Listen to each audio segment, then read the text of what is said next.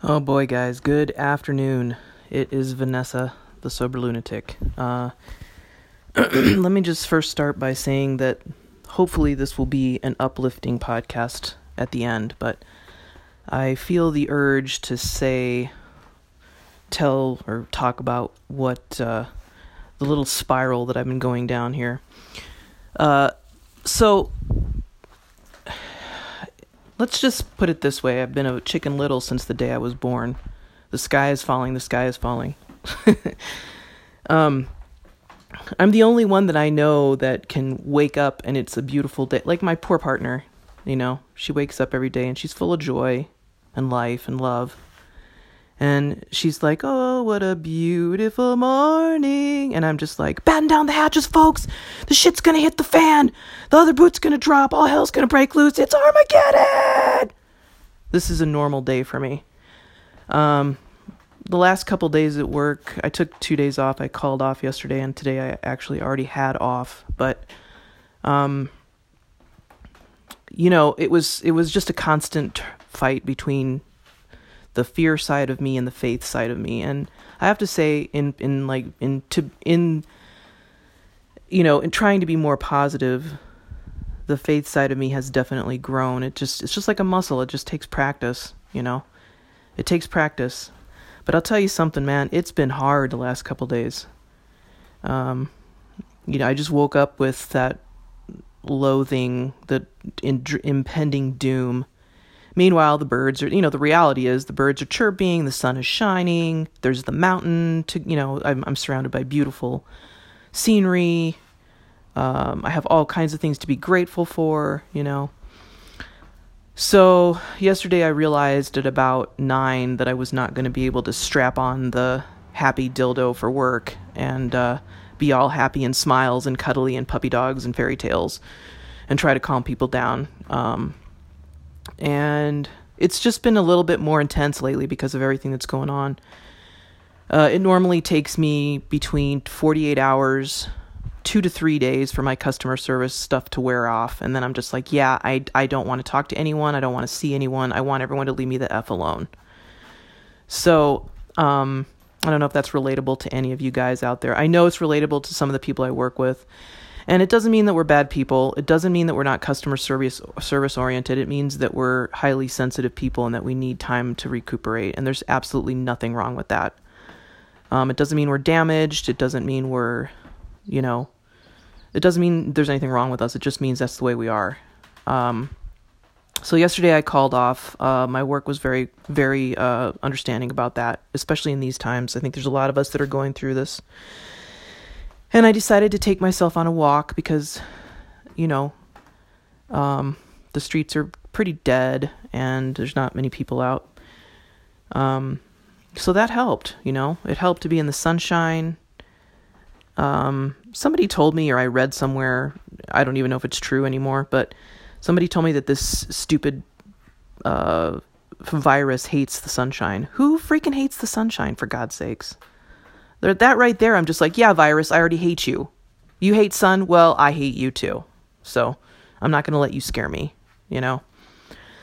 But I did notice on the walk, I have to tell on myself, I was walking around the house and I noticed someone coming towards me. Now this was like probably, I don't know, maybe 500 to 800 feet away. So I had plenty of time to get the hell on the other side of the street, but I was like, well, you know, maybe it's okay just to like just step off the sidewalk and just give a wide berth or whatnot.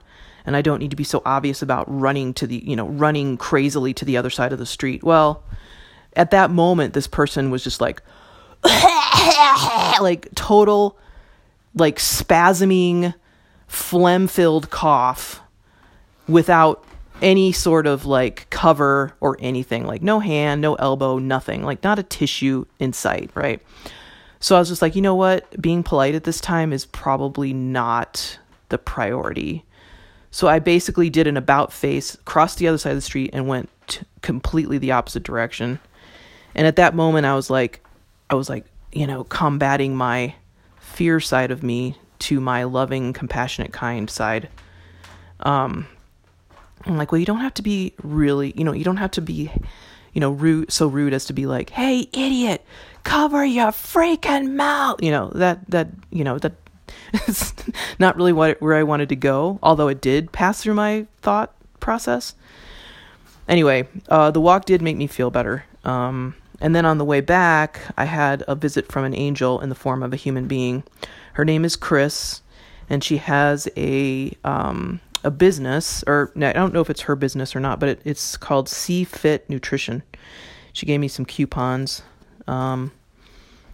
and she was just very positive, and she had a really cool saying on her little chalk billboard outside, and it just made me feel, you know, better. I have to say, exercise, fear, depression, all that stuff hates exercise and hates movement. My spiritual advisor says that fear is energy that is not moving throughout the body. So when I'm walking, I try to remember and try to envision this fear that's moving from my chest, because that's where I feel it. I wake up and I feel like I can't breathe. I envision that moving up and out the top of my head. And that helps, you know, that really does help. I was struggling with going down the rabbit hole yesterday and also today too, because today was the day that I woke up and I was just like, it's the end of the world, you know. So all that to say, this morning I did a lot of crying. I don't know if that happens to other sensitive people too, but sometimes I build up and build up and build up, and I feel everyone else's emotions, like right now, and this is super woo-woo, so if you want to, feel free to roll your eyes all you want, but I do feel this way. Sometimes I just feel like I cry. Like when I cry, I feel like I cry from the very, very bottom of my intestines. Like we're talking about the duodenum here. You know, like I cry for the earth. I cry for the people that have been persecuted their entire lives. I cry for people that have been told crappy things about themselves their whole lives, and they believe it, and they're reliving that story over and over again. I cry for the animals. I cry for everybody. So I just had, right before I got on this podcast, I just had this guttural crying jag that I actually needed. Holding it in doesn't help, folks. I just got to tell you, it doesn't really go over well at work. I've done that once, and the poor dude that my buddy Brandon that I latched onto while I was sobbing into his shoulder was kind of looking like, kind of uncomfortable with this, but he was a good buddy. He like made it through the 4-minute long hug that I gave him. Anyway, so yeah, I meditated for about 30 minutes and I feel even better. I'm going to go see my spiritual advisor in about, 15 minutes or so, and that'll make me feel better. But I was crying, but I was also meditating to of some kind of like sound vibration or sound frequency that's supposed to boost the immune system. And it was like a 31-minute meditation. So I feel better that I got that out of my system. And then I started envisioning myself having a golden blue light of a shield around me. And if you've ever seen a picture online of the COVID virus, it looks like a meteorite, kind of. It's got like little pustules coming out of it, and it's like this dull gray color or whatever.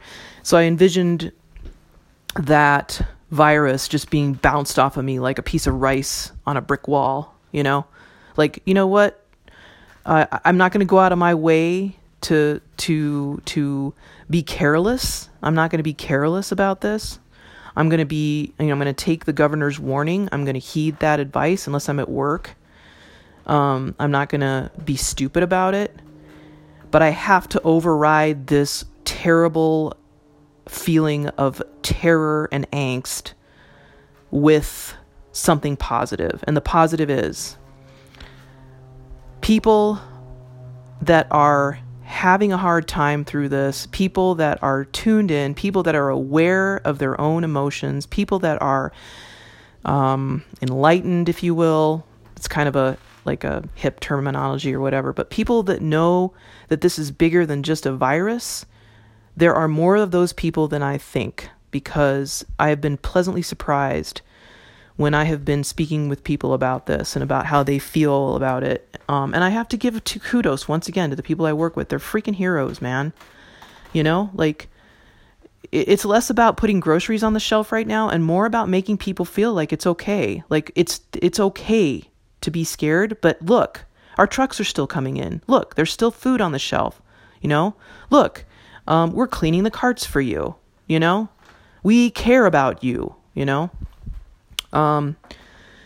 So kudos to my buddies, my coworkers, for stepping it up yet again. I'm constantly amazed. And then the other thing I wanted to say, and I'm going to wrap it up here because I know I've been on sort of a tirade, but I do have a funny story. I don't know if I'm going to be able to do it justice because of the state I'm in, but I'm going to give it a shot. This will go down in history as the scarf story.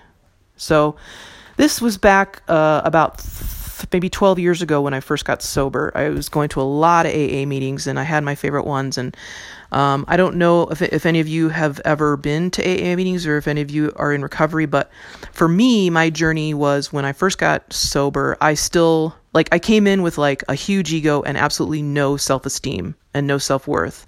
I had no reverence for my own life.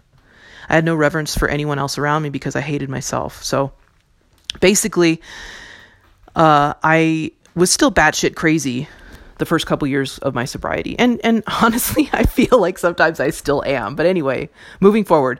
So I go to my favorite meeting, right? And let me just paint the picture for you. I was working in the movie industry at the time. I was working in Chicago, and I was working a lot of hours. If you've ever worked in the movie industry, it's nothing but 12-hour shifts and beyond, right? Basically, everything falls to the wayside. Your pets, your family, your loved ones. It's like, yeah, I'm just focused on this right now.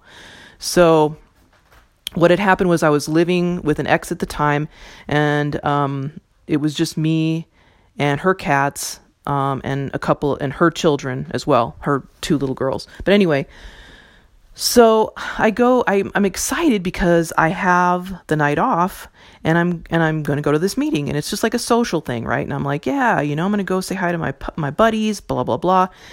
And I realized that I had borrowed a scarf from my friend Carrie, and I wanted to take it back to her because she was going to be at this meeting. So basically I was like, okay, I'm going to get this scarf and take it back to her, whatever. And I put it on around my neck because it was wintertime, obviously. So I go to this meeting, and during the meeting, I'm sitting there and I'm like, you know, somebody like in here needs to take a shower.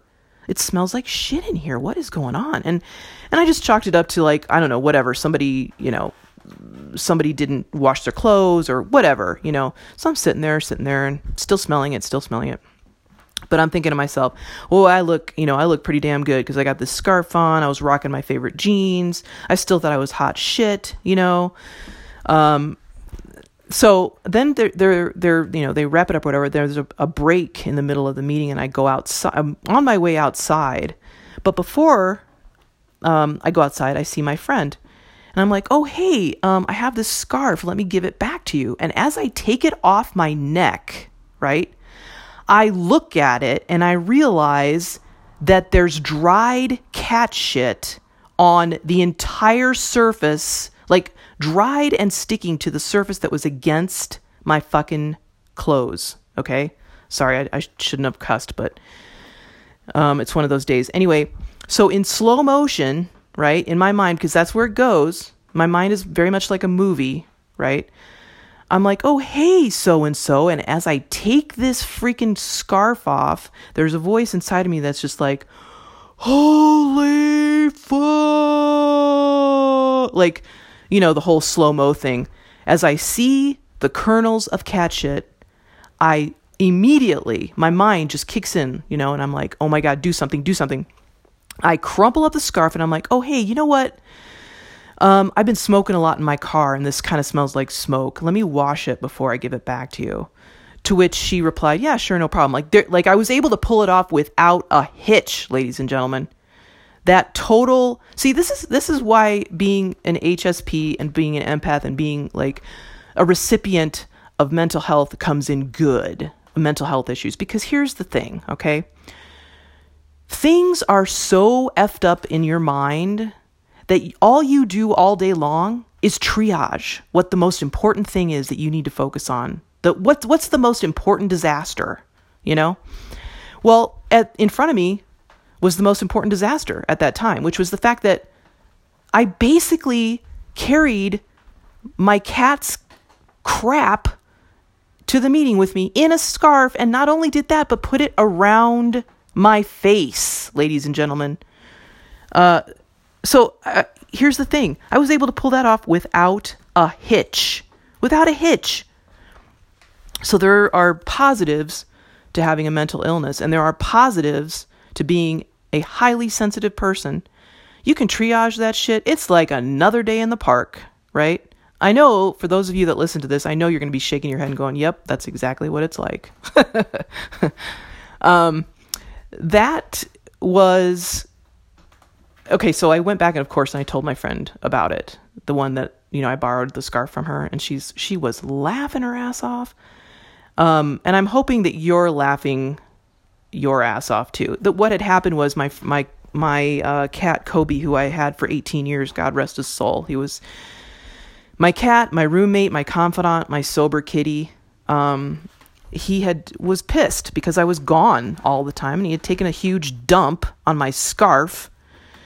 And the scarf had been on my bed for so many days because I'd been doing nothing but coming home, sleeping, and going out to work again, that it had dried there and made a little nice little crusties for me to take to the meeting with me. Anyway,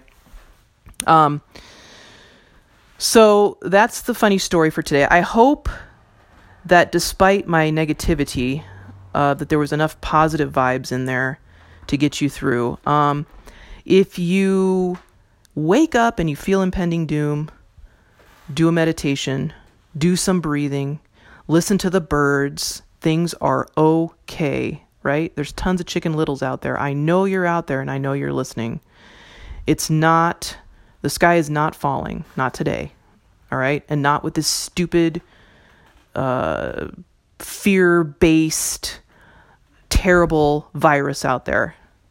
We're going to kick its ass, all right? We're all going to become surrounded by wonderful healing light so that it just bounces off of us like a fucking piece of rice on a wall. We're all going to do this.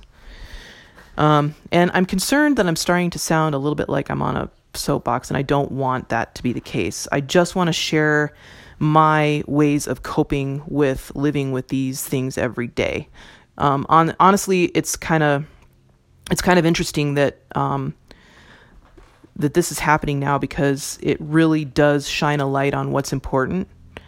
And to me, what's important is my own sanity, my own guidance, listening to my own guidance, listening to the small, still voice. Don't listen to the panic-filled, voice that's there, because it is a part of me. That voice is a part of me, and it belongs, but it also cannot run the show, because bad decisions are made out of fear. I'm a living testament to that, people. So before I make any rash decisions, I take a few moments and I think it over. Sometimes I take 3 days. Anyway, at this point, I think I'm rambling, so I'm going to get off. But I just wanted to tell you guys that please don't lose hope. It's been rough for me. And honestly, when I do this podcast, it helps me to feel better. And I hope to God it helps at least 1 or 2 people that are listening, okay? I love all of you. We got this. We're all superheroes. We're going to kick its ass with faith and love and joy and happiness. And there is no room for fear when we have gratitude. Gratitude and fear do not mix well. So pick gratitude. I love you guys. I don't care who you vote for. I don't care what color you are. I don't care who you sleep with. I don't care what your genitalia is. I don't care what color hair you have. I love all my fellow human beings, even the person that was hacking up a lung, walking towards me on the sidewalk the other day. There you have it. All right. Peace out, guys. I love you. Bye.